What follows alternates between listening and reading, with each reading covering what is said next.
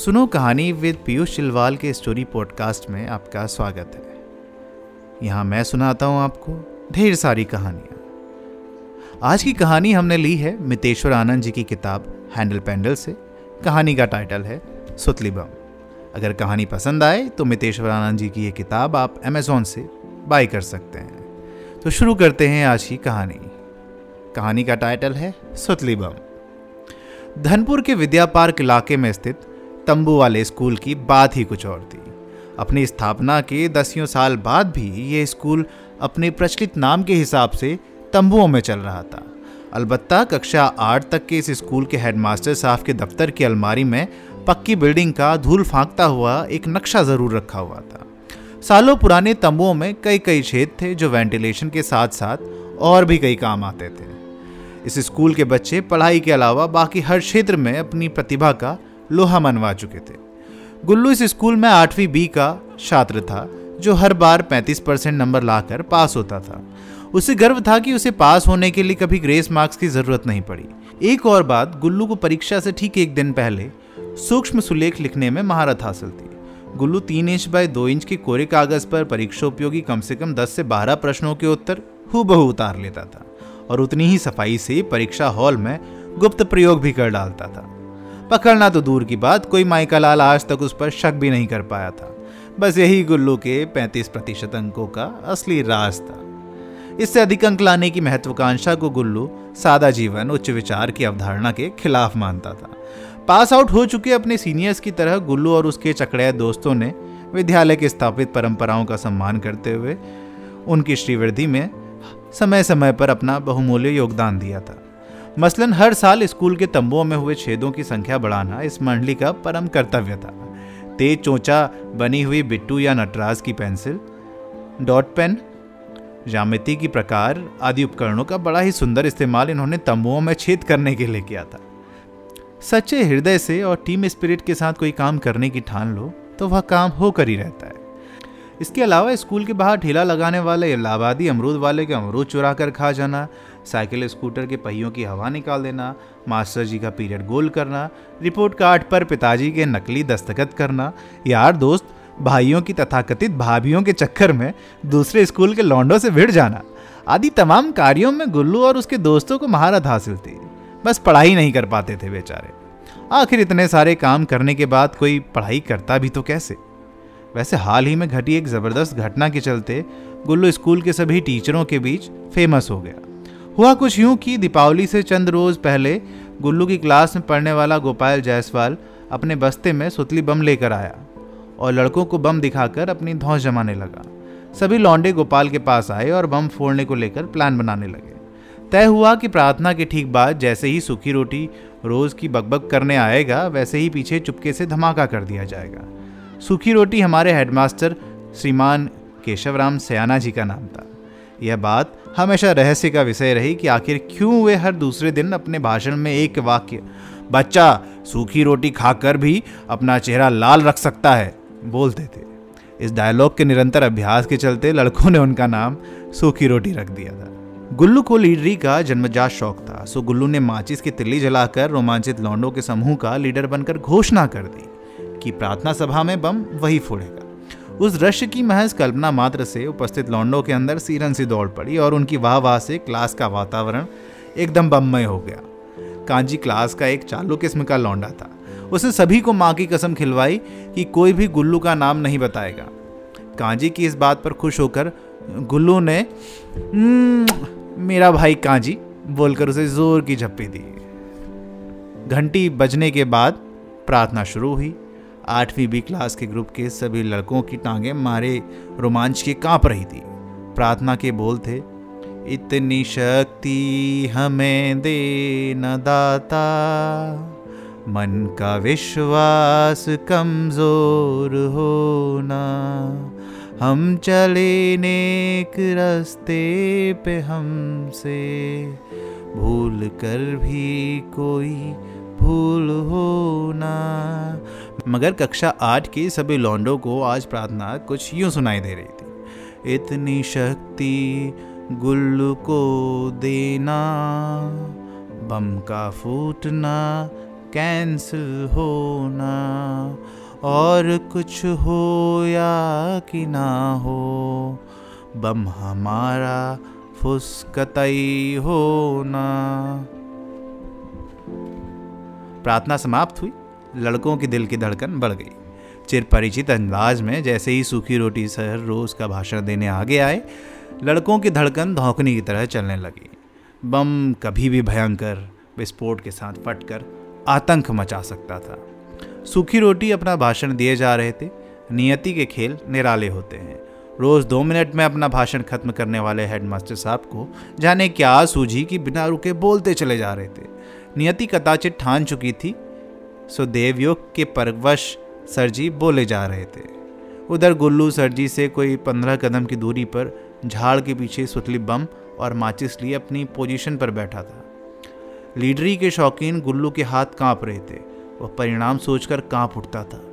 लेकिन लड़कों के बीच इमेज तहस नहस हो जाने का ख्याल उसे फिर से उत्तेजित कर रहा था। नैतिक भय और अनैतिक प्रसिद्धि के अंतर्द्वंद के बीच किसी अदृश्य शक्ति के हाथों की कठपुतली बन गुल्लू के हाथों ने कब माचिस की तिल्ली सुलझाई और सुतली बम के पलीते पर लगाई, उसे पता ही न चला। उधर सूखी रोटी सर जी बोलते ही जा रहे थे कि अचानक। विस्फोट की प्रचंडता के कारण सयाना सर उछलकर दूर जा गिरे।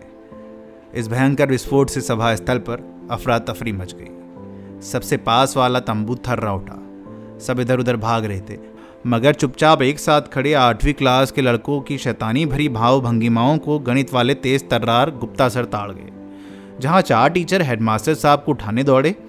गुप्ता सर ने आठवीं क्लास की लाइन में सबसे आगे खड़े कांजी को अंगार उगलती आँखें दिखाकर पूछा, किसने किया? बेचारे प्रतिज्ञा लेने वाले और लिवाने वाले कांजी की रूप कहाँ उठी? काल समान बने गुप्ता सर के सामने हमारा भीष्म पल भर में ढेर हो गया और उसके हलक से मेमने की तरह बस एक शब्द बाहर निकला। सर जी, गुल्लू। बस अब क्या था? स्कूल के दोनों गेट बंद करके गुल्लू की खोजबीन शुरू हुई। थोड़ी ही देर में गौतम सर और गुप्ता सर ने पानी की टंकी के पीछे बेर की झाड़ियों में छिपे बैठे गुल्लू को ढूंढ निकाला। तुरंत एक बार फिर प्रार्थना सभा सजाई गई। अब तक सूखी रोटी सर की साँसें फिर से नॉर्मल हो गई थी। हालाँकि धमाके की वजह से उनके कान अभी तक सुन्न थे। धमाके के कारण गिरने से उनकी पैंट घुटनों से और रेमंड की नई कमीज कोहनियों से फट गई थी। घावों पर अनुसेवक नानक और कांता ने टिंचर आयोडीन लगाया। साइंस वाले शर्मा सर ने उन्हें तुरंत टिटनस का टीका लगवाने और घर से कपड़े बदल कर आने का अनुरोध किया। लेकिन गुल्लू के पकड़े जाने की खबर सुनते ही उन्होंने पहले गुल्लू से हिसाब किताब बराबर करने की ठान ली। इधर कंचन सर ने हेडमास्टर साहब को एक ऐसी सूचना दी, जिसके बाद उनके भीतर की प्रतिशोध की ज्वाला और ज़्यादा भड़क उठी। उन्होंने कन्फर्म खबर दी कि गुल्लू एकदम साधारण घर से है। उसके पिताजी, चाचा, मामा या कोई बड़े भाई भाई न तो पुलिस में है, न कोई गुंडा वगैरह है और न ही कोई बड़ी पहचान रखता है। अब गुल्लू को खुलेआम मनचाही सजा दी जा सकती थी। डरने वाली कोई बात नहीं थी। दूसरी बार असेंबली हुई, जिसमें गुल्लू को सबके सामने लाया गया। उसे देखते ही सूखी रोटी सर उस पर पिल पड़े। शुरुआती सात आठ झापड़ जड़ने के बाद उन्होंने अपनी चोटिल कोहनियों और घुटनों से गुल्लू पर ताबड़तोड़ कई बार की गुल्लू की चीखें उनके सुन्न कानों पर बेअसर रही। बेचारा गुल्लू। अभी गए हफ़्ते से उसने बीच की मांग बनाकर बड़े बाल रखने शुरू किए। थे बालों का ये स्टाइल उसके खिलाफ गया, क्योंकि सरजी को कोहनियाँ मारते समय संतुलन बनाने और कोहनी का प्रहार कमर के ठीक बीचों बीच करने में उसके बड़े बालों को कसकर पकड़े रहने से बहुत सहायता मिली। इसी तरह घुटनों से फटी पैंट ने प्रहार करते समय घुटनों को बेहतरीन फ्लेक्सिबिलिटी और एंगुलर मोमेंटम प्रदान करने में बड़ी मदद की। जिससे घुटनों की सभी चोटें सरजी के निशाने के मुताबिक लगी। उनके हाफते ही गुप्ता सर ने मोर्चा संभाला। अरे, लाइए सर, अब इसको हमें दीजिए। यह कहकर उन्होंने सूखी रोटी सर को एक तरफ़ किया और सीधे गुल्लू के सिर पर उल्टी हथेली की जोरदार चोट की। बड़े होने पर पता चला कि वह मार्शल आर्ट्स का एक विशेष पंच था, जिसे स्तो कहते थे। वैसे गुप्ता सर को पीटते समय लॉन्डो के बाल खींचकर 360 डिग्री घुमाने में असीम आनंद मिलता था। शायद यह उनके घने टीचर होने के कारण था। जो भी हो, इस अंडाकार भ्रमण के दौरान गुल्लू के बहुत से बाल उखड़ गए।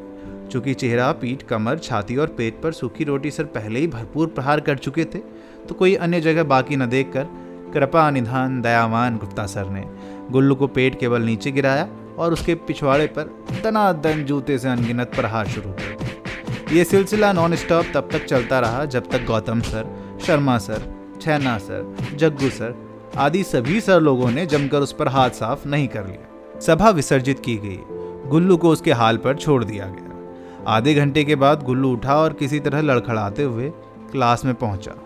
मामला भी गर्म था और आज जो सीन लॉन्डो ने देखा, उसके बाद किसी की गुल्लू के पास जाने की हिम्मत तक न हुई। दिवाली आने को थी और गुल्लू मानो कहीं से होली खेल कर आ रहा था। वो होली के दिन नशे में धुत किसी बंदे की तरह दिख रहा था। रूखे उखड़े हुए बाल चेहरा हर लाल, हरा, नीला, पीला, काला हो रखा था। हाँ कांजी आँखें नीचे किए हुए बैठा रहा।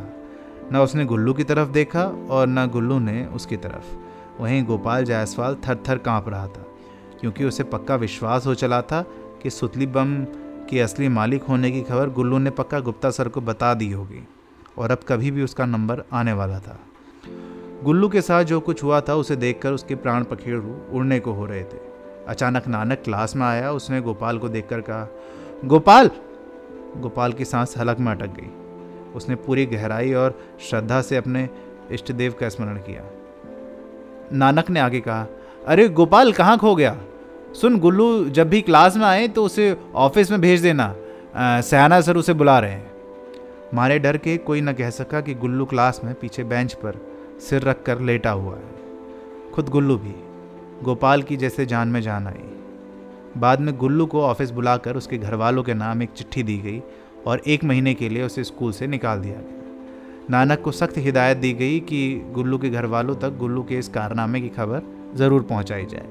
अगले दिन गुल्लू के मम्मी पापा गुल्लू को लेकर स्कूल पहुँचे और हेडमास्टर की बड़ी मान मुनवल करके उसका एक माह का स्कूल निकाला, वापस करवाया। नानक ने बाद में हमें बताया कि गुल्लू के पिताजी ने हेडमास्टर के सामने गुल्लू की जमकर पिटाई भी की।